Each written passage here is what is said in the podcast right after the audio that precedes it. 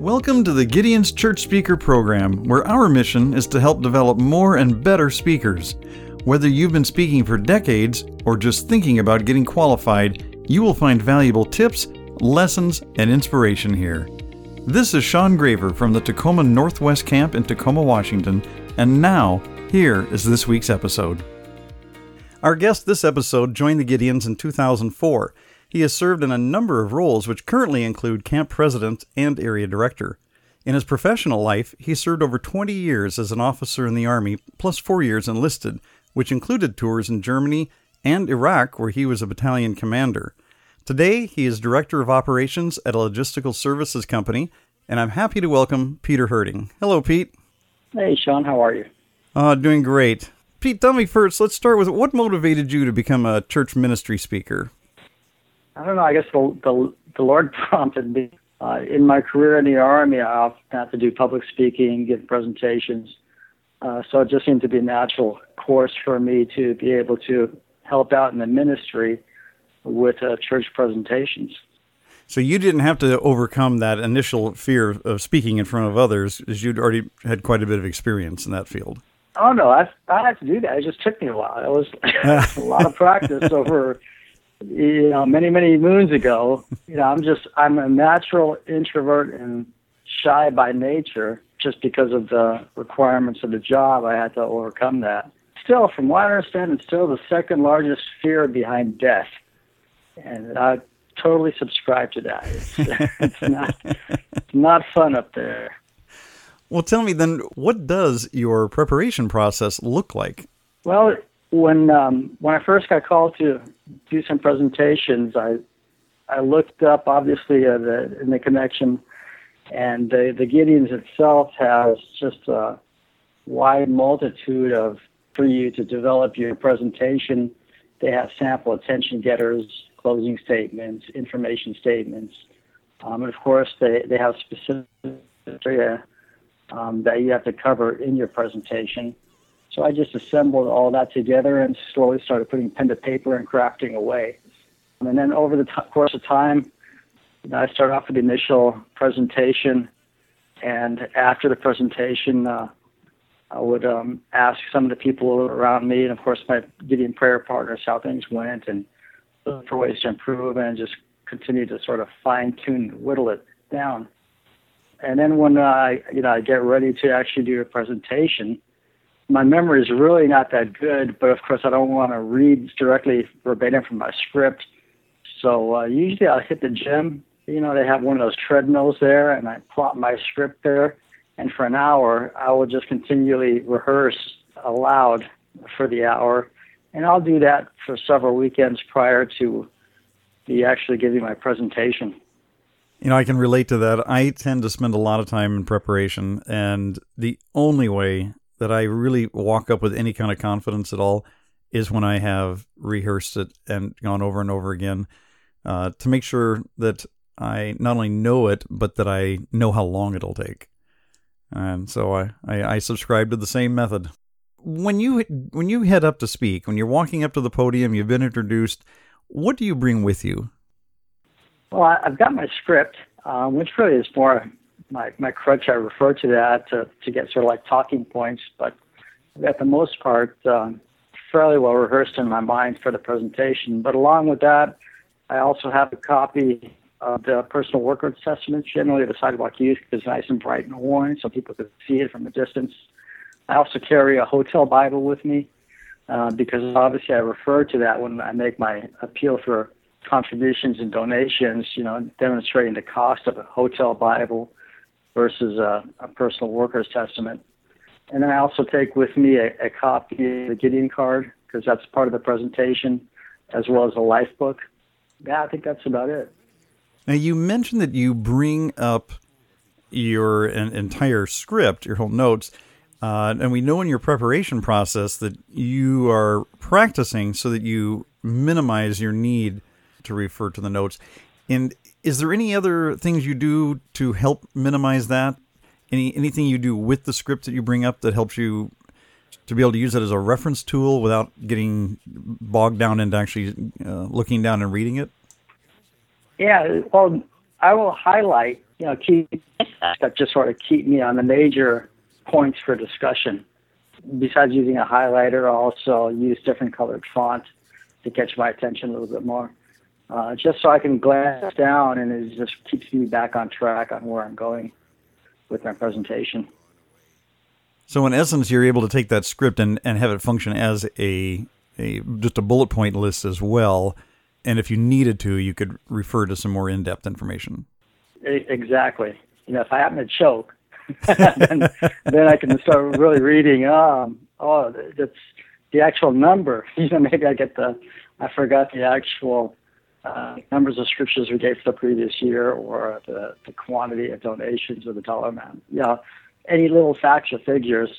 If I'm in a choke, then I can glance down and and uh, you know pick up from that. So, what do you? What does a typical uh, opening of a presentation look like for you? Well, according to the Gideons, uh, you're supposed to have some sort of attention getter. So uh, I just come up with a testimony. You know, as, as I was reaching through, researching through my testimonies, uh, one that just sort of caught my eye started off with "Fine, I'm going home," and it sort of gives a chuckle, you know, because the pastor introduces you, and then you just turn around and say, "No, fine, I'm out of here." and they're, they're like, "Oh, what's going on?" Uh, and then I said, well, that actually happened to a businessman in, in the Central African Republic, and his girlfriend uh, announced that to him. And of course, he had a very difficult decision to make because he was going on a business trip, and he had to try and determine and decide who was he going to take. Was it going to be his girlfriend or his wife? so, and uh, that continues on with the testimony there, and from there, then I'll transition into the rest of the presentation. Because obviously, in the end, you know, he was convicted of a sin through a Gideon's Bible, and from that, he turned his life over to Christ, and he also became a Gideon. Well, that's a great attention getter. And you start off with a line like that, and then on to the next decision of whether to take his wife or girlfriend. You kind of you're gonna you're gonna grab their attention one way or the other with uh, with both of those. Yeah. Yeah, and you know you're a little bit animated. You know you use your hands. You know one uh, you know in one hand you got your wife, the other hand you know. You know now, now Pete, you bring up a good point there. Uh, oftentimes speakers come up and they're focused on speaking that message, but they don't know what to do with their hands. Sometimes they're in their pockets. Sometimes they're flapping around like a bird, and other times they're just you know fidgeting. But you you you do try to purposefully incorporate some hand gestures into the message then for emphasis it sounds like yeah absolutely because when i'm going to pick up a hotel bible and say this hotel bible costs i think it's 550 right but you know i i pick it up and show it to them or the small workers personal workers testament you know that costs a dollar 35 and i'll hold that up. Or the Gideon cards. Um, and when i'm not using my hands to pick up an object to to show to the audience, and I'll usually just have it on the podium, or I'll be turning my my pages from my notes anyway. In addition to a great attention getter, uh, from the time you arrive at the church and through your presentation, what do you do to connect with your audience on a more personal level? Well, when I arrive at the church, um, usually the first thing I do is search out the uh, pastor and then just uh, let him know I'm here just make sure he understands why I'm here, asking for solicitations and donations in support of our ministry. And uh, and you know, usually I'm familiar with uh, all the all the pastors. I've spoken there before. And then I'll make a beeline out, check out, make sure there's Gideon cards there, and then just start working the the room a little bit. You know, just introduce myself and mention to the folks who who we are and what we do and just ask and inquire about the church and how they like the church and the overall uh, you know congregation and the pastors, etc. Yeah, you know that's a very effective technique to make those one-on-one connections with people ahead of time because it, it really kind of makes it a warm uh, a warm connection when you do uh, walk up to the podium. Many of them already feel like they know you somewhat, and you have the same feeling back. I think that that does help make that connection a lot stronger. Right, absolutely. And you know, we don't want to go out there as well, just you know, with our hands out and having that convey that impression that oh, we're only here for for the money. It's it's to extend and and show the congregation how your ministry and how we are an extension of the church's ministry to the rest of the world, how we're an integral part of the church, uh, how we have good relations with the pastors and part of the community. I think that's very important to ensure that we come off in our presentation with a positive feeling and attitude um, from from that presentation about the Gideons. Well, tell me about maybe an interesting or unique approach that you bring to your presentation. Yeah, I've heard recently when I was at the state convention some other uh, interesting approaches that uh, I may adopt. Uh, you and I discussed one uh, uh, as far as the you know collection of of donations, but the actual presentations I wouldn't think of myself as particularly unique. I always focus on uh, good delivery and transition, doing doing my presentation on time. I just always sort of focus doing it by the book. I don't really focus too much on anything uh, uh, unique that stands out. That is a true military approach, isn't it? Yeah, I mean, we just sort of cut to the chase. you know, it's like, uh, here's my left and right limit. This is what I need to do. This is what I'm going to do, and I'm going to get it done. That's, you know, that's about it. As you return to a church, perhaps a year later or two years later, how do you improve, or, or maybe better yet, how do you evolve the presentation uh, so that the same church doesn't hear the exact same testimonials or the same message each time? You know, that, that is a great question. That is one that I truly need to work on because I, I've got this honed uh, presentation and I will mix up some of the testimonies, but for the, the most part, the meat of it, the mechanics of the intro, talking about the, Gideons, who we are, what we do, throw in my prayer and a scripture quotation, throw another testimony, transition into why I'm here, solicit the do- donations. You know, that's all sort of set. And it happened. I was at uh, First Presbyterian over on Sixth Avenue, and sure enough, a year later, everyone's like, "Yeah, it was a great presentation, but you know, you gave that to us last year." got called out on it, and I was like, "Oh my word!" you know, so I know next time I go to that church, I'm gonna really have to come back and and not be so lazy, I guess, and really pen to paper again and start crafting uh, at least two or three different presentations uh, for the various churches, so it's not all stale or uh, redundant when they hear it. Yeah, I think they're they're letting you know that they're paying attention though. So yeah, yeah, you have that no, much. That's, that, it's a good point. You know, that's that's a good point. You know, I've heard from other speakers they tend to do it almost on a calendar schedule. At, at the start of the year, they will replace their testimonies with other ones. If they do it on the calendar, they're they're almost assured that they're not going to be repeating it uh, to the same audience each time, and because uh, it's pretty hard to keep track exactly what you said at, at this church six months ago if you don't have some type of a structure. That was one idea that I put down as on my checklist of things to do.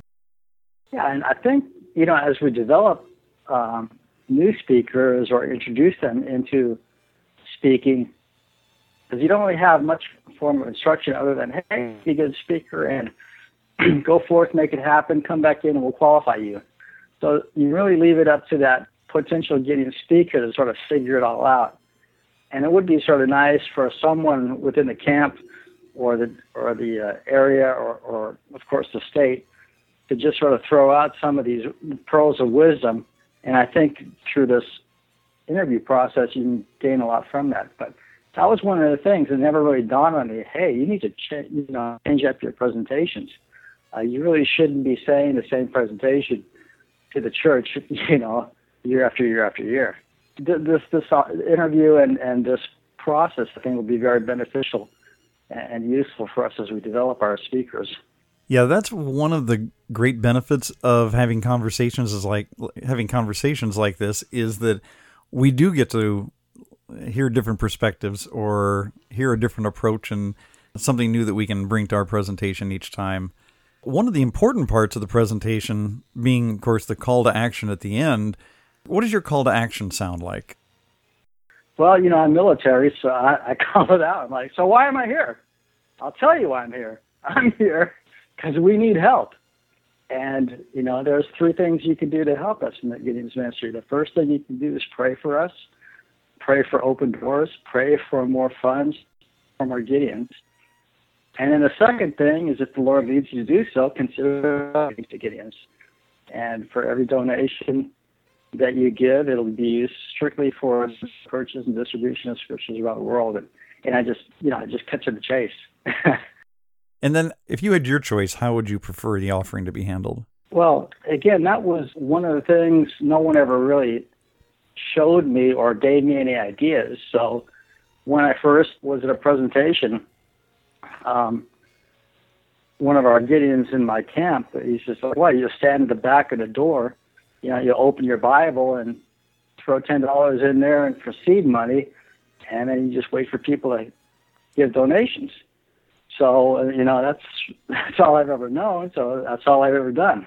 But as I mentioned recently, you shared me, uh, I think, a fabulous um, a method, which is to use uh, an empty Gideon cardboard box, you know, with a case for a hundred, and open that up. Perhaps bring that with you to, uh, to the stage and the podium to really visualize and demonstrate. Hey, $135, you can fill this with with Gideon Bibles.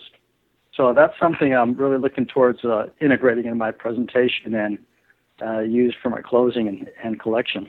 And Pete, if you could give one piece of advice to other speakers, what would that be? Now, I would say uh, going back to the beginning of the the presentations and just overcoming that fear and gaining that level of comfort, it just really comes down to rehearsing. You know, just going over your presentation over and over and over to the point where you're very comfortable in, in your performance and your delivery. Uh, because ultimately, we don't want to just go out there and solicit donations. We want to empathize with the church and you know have that that good the connection and communication established to where they're comfortable and they recognize the Gideons as a valuable asset to to their church ministry. I think it's very important that we continue to rehearse and continue to hone our presentations. We have a lot that we're supposed to put out, a lot of information in 10 minutes oftentimes the, the pastor may come back and tell you you got five or you got two. So the second part of that of that rehearsal is rehearsing. Well, what's my elevator pitch?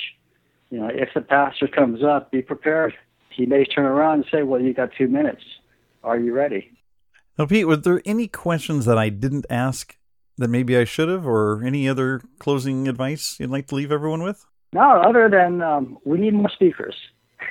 so and it's just a tremendous. It, it really is rewarding. I mean, I always dread doing it because again, my inner nature of of being shy and introverted, and really, uh, I have to really uh, summon up a lot of um, uh, my rehearsing and everything else to go before a crowd.